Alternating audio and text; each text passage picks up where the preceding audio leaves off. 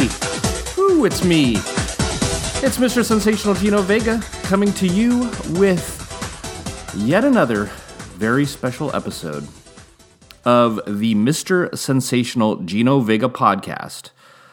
Coming to you by way of the I See Robots radio network. And yes, folks, this is episode 75 of the podcast. A podcast where I, your host, Mr. Sensational Gino Vega, I plumb the depths of my soul, the recesses of my psyche, to pluck out little bits of content that I can share with you here for roughly, oh, I'd like to say 30 minutes, but it always ends up spilling into more like 35, 38, sometimes, God forbid, even 40 minutes of, um, of content here once a week or so. I try on the aforementioned I See Robots Radio Network. And so we're, we're uh, going at it again this week. Um, any number of struggles are are attempting to impede this recording, as is always the case. What, what's going on this week? This week, um, someone left a big kind of half couch right in front of the computer uh, today, and I had to just move it by myself, which I could do, but it was kind of unwieldy. Um, so that was Im- impediment number one. I expect to just be able to slide here in front of the old computer and begin recording, but someone had moved and left this half a couch right in front of this flimsy desk that the computer's on in the I guess it's the living room. It's the only room really here at the uh, um, Sensational Manor 2.5 where we live in Napa, California. Um, I think they try to call this actually this this room is kind of the netherworld. So this this house we live in a townhouse. It's a three story townhouse, but the first floor is just a kind of landing entry foyer as they call it, very small entryway in a big garage that's full of crap that we need to someday cull through and actually make a usable part of the house. Then you go upstairs and you're on the living level, which is that's that's it as far as living space goes. It's this one level that's a big room um, that includes a kitchen. Then you go upstairs and there are uh, three bedrooms and a bathroom. Oh, there's a little bathroom um, on the living floor that's its own separate room. So that's the only separate space on the living floor is the little bathroom. Then upstairs, yeah, there's the three bedrooms, a bathroom. There's a bathroom in the master uh, bedroom. I hope I said that all correctly. Um, but this main living space, you know, this is the the, the trend here in, in 2022. It's like a big kind of lofty open area what do they call that? An open floor plan. All the rage in this in this uh, era. I'm sure at some point we'll go back to everyone wanting everything partitioned off, compartmentalized off, and places like this will seem very dated and out of touch. But for right now, this is you know you, you can picture it. You've seen you know what a you've seen HD TV, right? Um, but it's funny because when you buy the place, they try to allege that the different parts of this one main floor, that just one room, are different rooms. So, like for instance, they claim the little corner where you can put a dining room table is the dining area. The kitchen obviously is kind of its own separate entity, and then the rest of it is called the Great Room, much like uh, Target Greatland, as you may remember from a few weeks ago. But yeah, so I'm coming to you um, on the border of the great room and the dining area, which is where we have a computer shoved. So um, anyway, had to move that half a couch, and then, folks, I have to um, have to sadly just fess up here more to myself than to the public. For the first time in three years, I believe. Um, let's see, winter of 19 to the winter of 20 winter of 20 to the winter of 21, winter of 21 to the winter of 22, and then however many months it's been since the winter. So a little over three years. For the first time, Mr. Sensational Gino Vega, as you may be able to detect from my voice on this episode, is in fact ill, is in fact sick, does in fact have some sort of respiratory illness. I don't believe it's COVID 19. Um, the two kids had exactly what I had before I did, and they both took COVID tests and they um, were negative. I have not yet taken a test because I don't want to waste. Uh, you know, we have kind of a small supply, dwindling supply remaining. I'm sure they're probably easy to get at this point anyway, but I have very, very minor um, cold symptoms. And they're the same symptoms that the other two that have, have tested negative multiple times. And see, my, my children are still very much um, very neurotic about COVID. So they were they they they took multiple tests. And this is where I talk about not wanting to get into wasting tests for when someone really is sick and really needs one, or we're trying to go somewhere around a lot of people and want to take one. I really feel that I have the same cold as them. So, um, but yeah, they are still the my my. If you have like the right mutants on one side, um, advocating that COVID doesn't exist and you know masks are a plot and the biggest inconvenience man has ever experienced and all that. You have that on one side. My kids are on the other side of mutation, where they just you know still think even though there's no evidence that they're going to get COVID in any appreciable way, it could happen at any minute. And uh, wearing a mask at all times, twenty four seven, is a is a sign of um, virtue, and you will actually be bullied by your peers if you don't wear one. They're over on that side. I'm as always somewhere in between, the uh, unappreciated middle. Uh, but anyway, yeah, no, I, it's it's not COVID. I just I finally, finally finally, the Gino Vega has come back to having an ordinary head cold. Um, but anyway, it's one of these colds where it's not a big deal once I'm up and moving, but like at night I've kind of had fitful sleep because you, you know you got a sore throat, so you're having dreams about having a sore throat, and then I wake up and I have a sore dry throat, and then drink some water or whatever, and it goes away for the most part. But I didn't know I didn't know what it would be like to try talking at length today, but it seems fine so far. I get a little rasp in the in the voice, but whatever. I'm sure. I'm sure you all can deal. Um, when it does come to trials and tribulations of recording the show, though, I did want to um, point out a uh, recent victory here. Take a victory lap. I, some of you, some of the tens of ones who listen to the show may remember in the past I have spoken of encountering a problem with my microphone where there's this heavy static enveloping um, anything I record. And it's not static coming from like background noise or something, it's like some hardware or software problem. And I've long thought it had to do with like maybe a faulty cord. I changed cords, it would still come back every now and again. Other times I thought maybe um, the old blue snowball microphone, which is actually orange, um, was giving up the ghost. I didn't need to get a new one. I thought maybe there was something wrong with the computer whatever. Anyway, I finally, I think I vanquished it. Um, and it, it, was a big problem because it, I, I, it's not something I can necessarily notice when I'm recording. And I can stop to check for it, but it, I can't stop every 10 seconds to make sure there, there is no static. And there were a couple times where I recorded sizable chunks of an episode only to find that it was literally unusable. Because I'm not, this isn't a minor thing. It's like you can't hear what I'm saying. It's just like.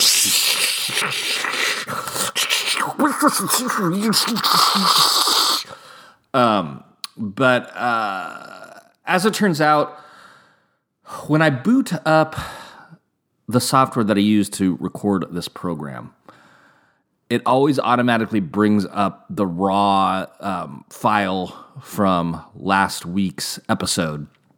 And excuse me, the first thing I do is uh, save as and save it as like for instance last week was episode 74 i save it as msgv 75 then i delete everything all the stuff specific to um, last week then i start over with the rest of the template in place. But when i would do this i would oftentimes get this error message saying your input recording device is no longer available even though it would say on the screen that my input device was the blue snowball microphone that is actually orange um, which was plugged in and powered on and everything um, making it seem as like no of course it's available because it appears to be working.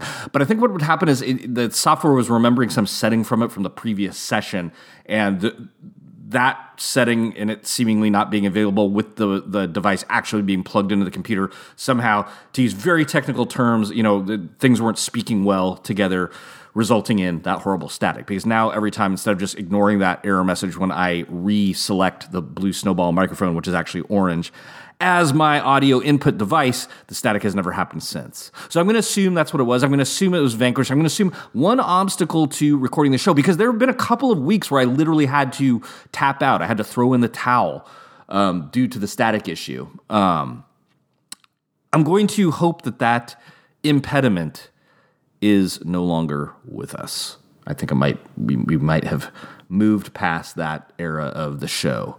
So RIP static, T R O Y, static. You are gone. You are done. We're going to leave you in the review. Uh, what else has been going on lately? Um, I had a very uh, topical episode last week. It was yeah, last week I talked about my Hawaii trip. So this week we're back to plumbing the depths, skimming the scum off the surface to see what I can possibly talk about for the remainder of this episode. Um, some of you may recall some weeks back the episode I did on the Ukrainian in laws, my brother's Ukrainian in laws, his wife's parents who live in Vinnytsia a city in Ukraine. Um, I think at the time of recording that episode, their fate was unclear. They had left the country, but they were kind of wandering around Europe.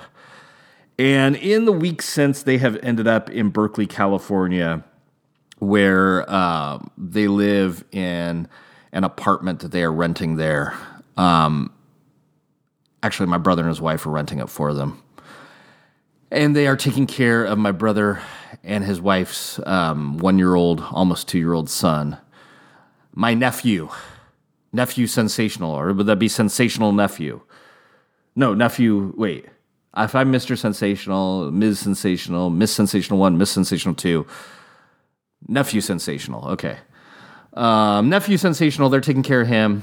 Uh, anyway, so they're in the mix, and it just so happens last weekend was. Um, Ukrainian Easter, Orthodox Easter. We we've spoken about this before. I, I, think I spoke about. Oh, I think when I told the did the episode revolving entirely around the Ukrainian in-laws, I talked about how the first time we really hung out with them, it was for Ukrainian Christmas. And the reason these holidays are Ukrainian X, U- Ukrainian Y, it's because and it's not just Ukrainian, but uh, a lot of those Slavic countries. Uh, you know, uh, our calendar is based on. Um, the Catholic Church. As far, yeah, and, and the holidays that are that have their lineage back to being, you know, Christian quote unquote holidays, the, the, the dates that we celebrate them on come by way of that Catholic calendar.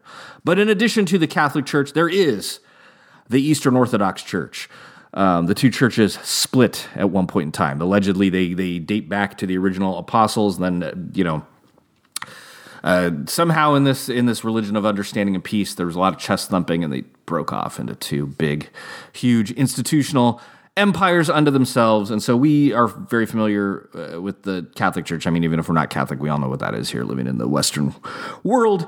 But then the other branch of the church is that Orthodox Church, and they are on a different calendar, which uh, my uh, brother's Ukrainian uh, in laws follow. Um, not that they are religious, I don't think. I don't believe they are. Uh, but you know what I mean? It's just like you, you, celebrate these holidays based on tradition more than anything else for most people. And um, anyway, so where for secular people that celebrate um, holidays that originally came from a religious tradition, for us here in the West, Christmas is kind of, I would say, king. Um, which, which, is funny because it's not even really that big of a. Uh, it's kind of a footnote in the tradition of um, Christian holidays as far as you know actual holy days, religious days. It's not one of the the, the big canonical ones. Easter is, and so um, in uh, the Orthodox uh, tradition, same deal. But the Easter is like even if you're not religious, Easter is like the big deal holiday, bigger deal than Christmas. I mean, they do Christmas too, but you know, it's a it's a big deal. Um, so uh, this last Sunday was their Easter. They're here in town. We got invited to uh, partake in Ukrainian Easter with the Ukrainian in-laws. So I got to see them for the first time in years.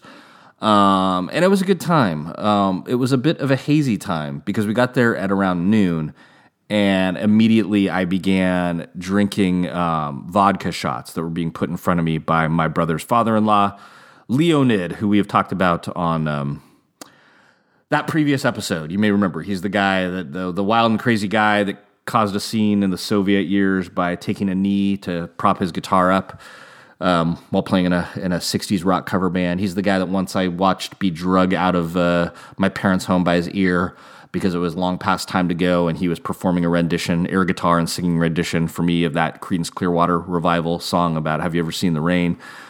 Um, Leonid, wild and crazy guy. Um, but yeah, it was great to see him. But yeah, the the the, the meal you just got right there and it's so funny because i'm used to kind of more like american traditions where you know our meals like christmas thanksgiving I feel like there's a lot of like milling around and sitting around for hours before a meal actually happens. But this thing, like, boom, the second you're in the door, you're whisked to the table, you're sat down, and food starts being put in front of you. Because a lot of it, too, they prepared um, the night before.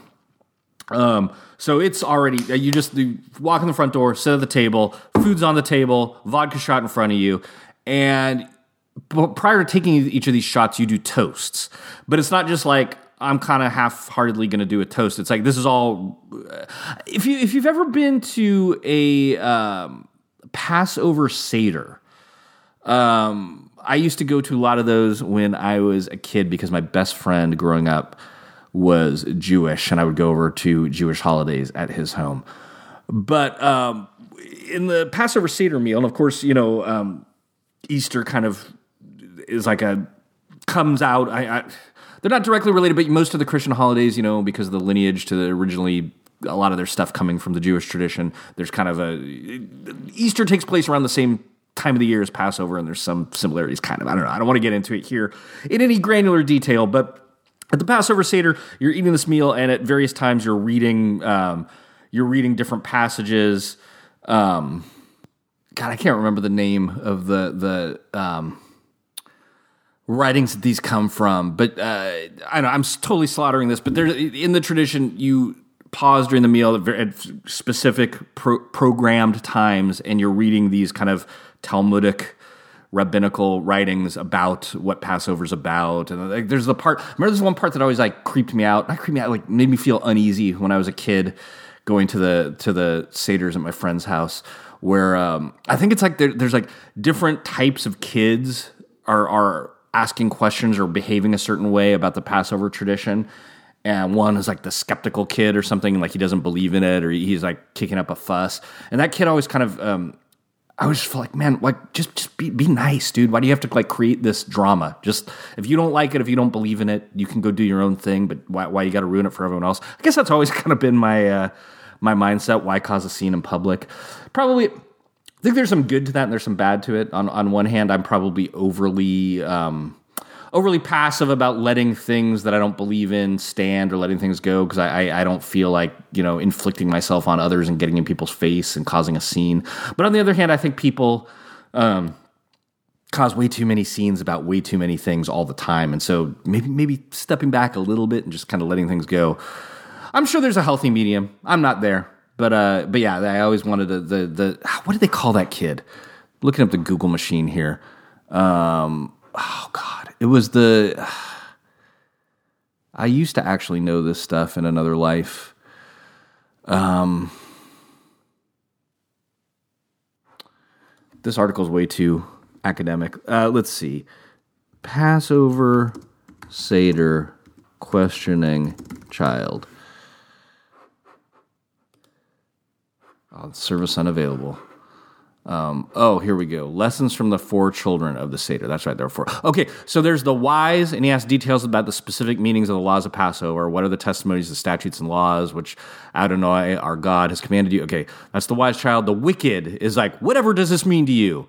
Um, and uh, some people, you know, in our tradition, American tradition, culture, you're supposed to like be anti all kinds of authority, question every single thing. And I, there again, there's some uh, definite benefits to that, but on the other hand, it can it can oftentimes be obnoxious and rude. I just found the wicked child to be sort of obnoxious and rude. Um. But in any case, what why was am I even talking about this? Oh, so yeah, so similar to the interruptions in the Seder meal, which are not casual interruptions, they're they're part of the tradition.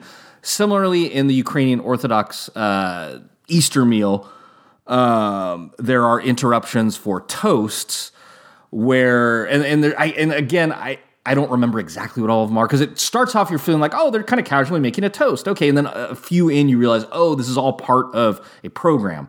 And so by the third, all of a sudden I was remembering I've been in similar situations. Oh, because I'd gone to Ukrainian Easter without the in laws before, and we kind of tried, we did all of these same things, although just not quite the same without my man Leonid there to uh, keep the uh, shots um, going um, under strict protocol. But like by the third one, the men have to stand, and it's a toast about the women stuff like that. It's all very structured. Like one of the toasts is about those who are not with us anymore. So uh, you know, we talked about some of the deceased relatives, like my dad and my wife's dad, who've died within the la- since the last time we saw the parents. Anyway, um, but each of these toasts involves doing a shot of vodka. So I did, I in a very short amount of time, I did quite a few shots of vodka, and Mr. Sensational Vega, Gino Vega, is not a lightweight by any stretch of the imagination.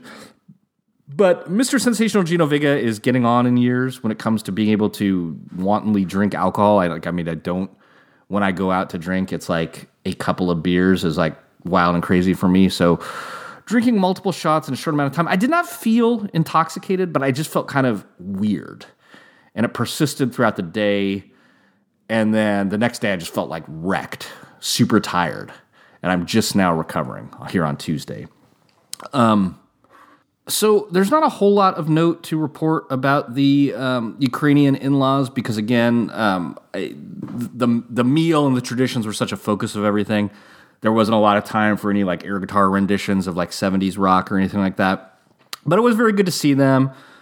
um, they uh, had not changed a lot, um, so that was nice. Um, but then it kind of ended sort of sadly because uh, one of the other guests at the the Easter was a friend of my brother and his wife. Um, her husband was not there because he's away on a work trip, but she was there with her young child, and she and her husband are Russian from Russia. They moved from Russia to the United States, and I think the husband, the husband teaches at UC Berkeley, and she's like uh, getting a PhD there.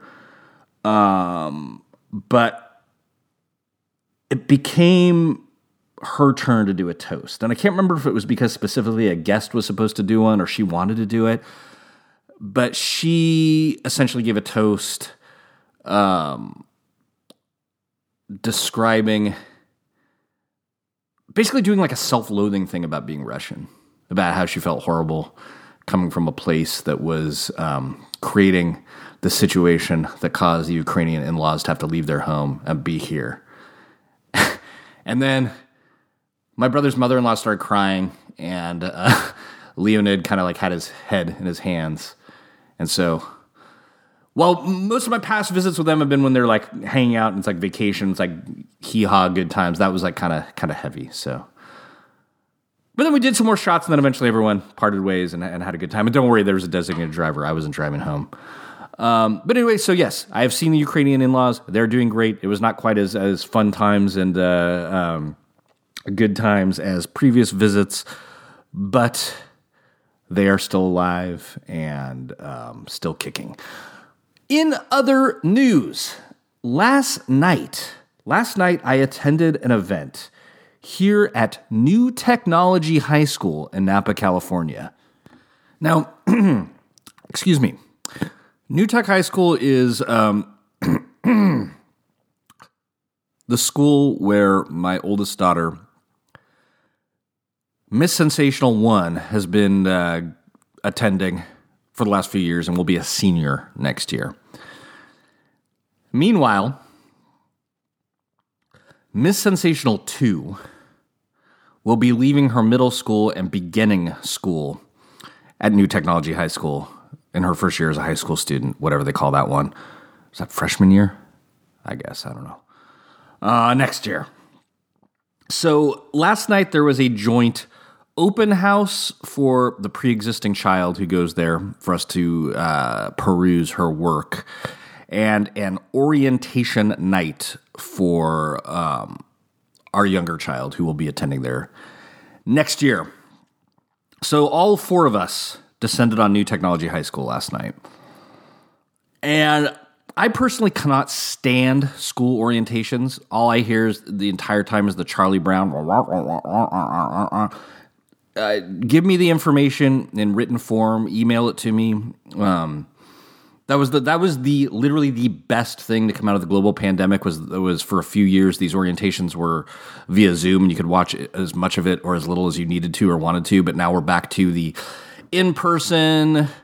Got to listen to the entire presentation. You got to wait for them to fiddle with like the projector and all that stuff. You got to, then there's the dreaded, does anyone have any questions? You got to listen to some geek parent ask a bunch of questions where they could just have looked it up themselves or asked afterwards when we don't all have to sit there listening to them. Um, so I'm not a fan of these things, and I always complain about it. And then I always talk about how I just want the information in written form, and I get the information in written form, but then I don't get around to reading it, and then I don't know about something, and I ask Ms. S, my wife, and she's like, "Didn't you go to the orientation?" And I was like, "Yeah." Oh yeah, and you complained. You said you just wanted it in written form. And I was like, "Yeah." Well, did you get it in written form? Well, yeah. Well, did you read it? No. um, yeah. So anyway, um, we went to the orientation and heard about and for some people i'm sure these are very helpful i don't mean to, to uh, demean anyone else's ability for uh, or preferred means for acquiring information but so finally that was over and um, school stuff's been super awkward lately because um you know you no longer theoretically have to wear a mask but the vast majority of the kids all still do, and like some of the teachers do. But then you get on campus, and if you wear one, other parents are looking at you like you're insane. So then you don't know if you're really supposed to be wearing one or not. And then it's just this awkward thing where then half the people are, half the people aren't. Someone has it like half on, half off. So I wasn't wearing one last night, but then other people were, and then it's like ah, now I look like I'm some mutant. Um, and then uh, my thing was like for going into the classrooms to look at the open house stuff. If a teacher's wearing one, I'm going to put one on. If they aren't, I'm not. but then I went in one room and forgot to put one on. The teacher's wearing one, so I, it's just this is why you know for as much as people whine and complain about these uh, mask mandates. Mandates just make things much simpler. so if there's an environment where there's any perceptible need for something like this, it's easier to just have it required. But people have got to have a hissy fit about all this stuff. I don't know. I don't know. I am so agnostic on the whole mask thing. On one hand, it's like like I mentioned earlier, my my children wear KN95 masks religiously, and they still both got sick. Um. So, and they, I don't mean this to say that I don't believe they work at all, because then on the other hand, it's like when you're dealing with like large scale public health stuff, it's just easier and better to err on the side of what's going to do the most good for the most amount of people rather than worrying about every individual's perceived comfort level or um, bizarre acts they want to grind. But anyway, I, but so I, I'm neither here nor there. You tell me to wear one, I'll wear one. You don't tell me to wear one, I'm not going to wear one. So just very awkward to be in an environment where they kind of sort of tell you to wear one, but then say you don't really have to wear one. I don't know. Oh, speaking of which, that reminds me, and that's going to take things full, full circle on this episode, as we're wont to do here on the Mr. Sensational Gino Vega podcast. I was just talking to my brother earlier today, and he was sitting on a flight flying out of San Francisco en route to Houston, Texas for a work trip. And he was complaining to me about how annoying it was that when it was announced on the flight, you know, that they didn't have to wear, um, reminding people that masks are now optional. They didn't have to wear masks on the flight. Um, some mutant lady who was sitting next to a woman that was wearing a mask was doing like, and like fist pumping and getting in the other woman's face. And my brother is not even like he's happy to not wear a mask. I mean, he ha- happy to wear one if if uh, told to. Does not care about not wearing one if they're not required. The, the point of the story is he, like me, is not hysterical about masks one way or the other.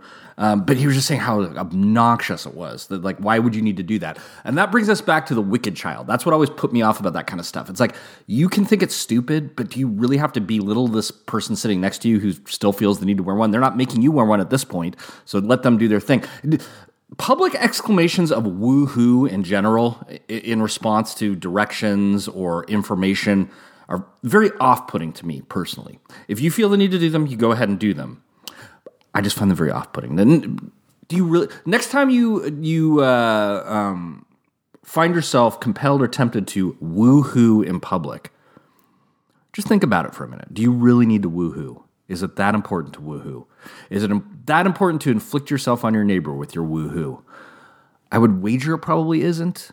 But again, if it is, you know, everyone's experience varies. Maybe you have to woohoo. Who am I to police your woohooing? Anyway, the punchline of last night's school event is this after the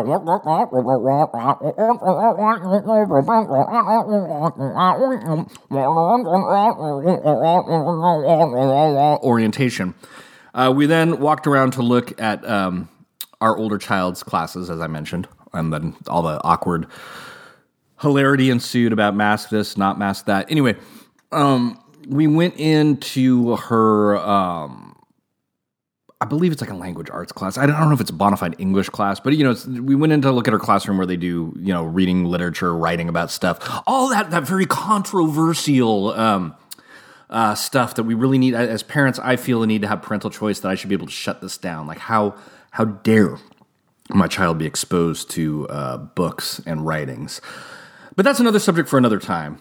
Um, but this is the class where she reads these these books that are written by these. Uh, strange thinking people that on one hand uh, we need to have freedom of speech and people need to be able to say anything they want at any given time no matter how belligerent or obnoxious it is but if anyone's actually talking about anything substantive or thoughtful that, that that's a bridge too far then now that needs to be reined in anyway they haven't gotten to reining in um, new technology high school in napa yet hopefully soon but uh, um, we were looking at her work and it's kind of funny because I realized with the pandemic, I've been, I, I, was someone that when my kids were small and they were going to school in Santa Rosa, I spent a lot of time volunteering at the school. So I knew like way too much about what was happening at the school and I was intimately familiar with everything they were doing.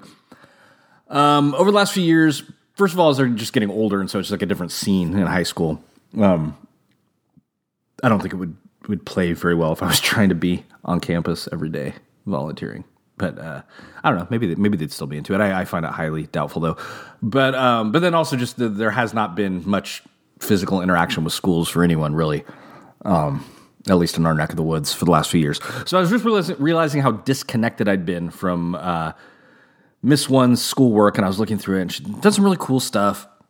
Um, she has this little book that she written by hand. She'd done all the illustrations for, and I didn't even really know she could draw, but the illustrations were actually kind of good. So who knew? You learn something new about your your family members every day. Uh, but two things. One thing um, was funny because um, that teacher, and this is uh, Miss One's wheelhouse. She's a language arts person. She's probably when she goes to college um, in a couple years, she's looking to apply to all these various um, liberal arts colleges. And mutants among us don't get bent. It's not that type of liberal. I mean, I probably it probably is, but that's not what the meaning of the term liberal arts is. But uh, anyway, she's probably going to go to some school where she's going to be doing a lot of reading and writing because that's her her bag. So we were talking to the teacher that teaches the thing that she's strongest in. And this teacher was just uh, gushing to us about what an amazing student Miss One is. And we're like, oh, hey, yeah, thanks. You're like, no, no, no, I really mean it. You know, she's just, I, in all my years of teaching, very few students like her. They're rare, you know, one of a kind, blah, blah, blah, blah, blah, blah, blah. But it was causing me to think I have this sort of personal issue. Both of my kids do very well in school. And that's neither here nor there because neither Ms. S nor I really put any premium on that. Not like we're mad that they do well in school, but it's not like we follow them around trying to police what they do. Like we grew up in situations where we were both under pressure to perform in school and neither in, in different ways, and neither one of us did with our kids, it, we're very um, very hands off about their school schooling. I mean, like I said, I volunteered at the school, but I wasn't like volunteering. Like, are you doing your homework? I mean, I was there like, oh, we need someone to help plant this thing. We need someone to help, you know, read stories to kids in the class. Like that kind of volunteering. It's not like I was like it wasn't about my individual child. It was about contributing to the school environment as a whole. Um, but in any case, we, we no no pressure on our children in schooling. I mean, I guess who knows if they'd been like failing out of school, maybe we'd have a different outlook. But I just always very what's the word laissez faire, laissez faire. I'm not saying that right, but hands hands off, you know, about their schooling. And for whatever reason, the two of them responded to it by doing well in school. And, and so whatever. And maybe again, if they hadn't, that would have been its own thing too. But you know, we, we're kind of about wanting them to do what they feel comfortable wanting to do with their life. So if school is important to them, hey, have at it. If something else is important to you, have at it. But uh, so I guess my point is on paper, I've somehow managed to help along these two young people that are quote unquote doing well as far as what is culturally believed to be doing well. Like they do well in school, they don't get in trouble, they seem well adjusted. I mean, they have their problems like every teen does. You know, they both do therapy of different sorts, they both had different freak out moments, but generally we have these two even keel young children. And a lot of that was from just kind of like kicking back and letting them do what they wanted to do.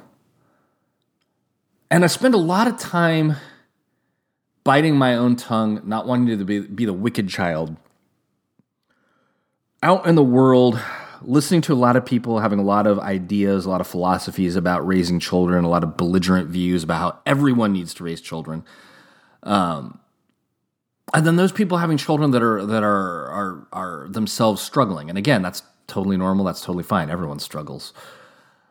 But I just sometimes I feel this like irritation inside because it's like my children are not struggling in that way, and I don't feel the need to scream and yell at you about how I helped get them there. But I'm just gonna sit here and listen to you lecture me. Yeah, and so and I I, I push that all down inside, and I just kind of sit there and be like, oh, you don't say. So I guess I'm just I'm, I'm letting I, for you the tens of ones.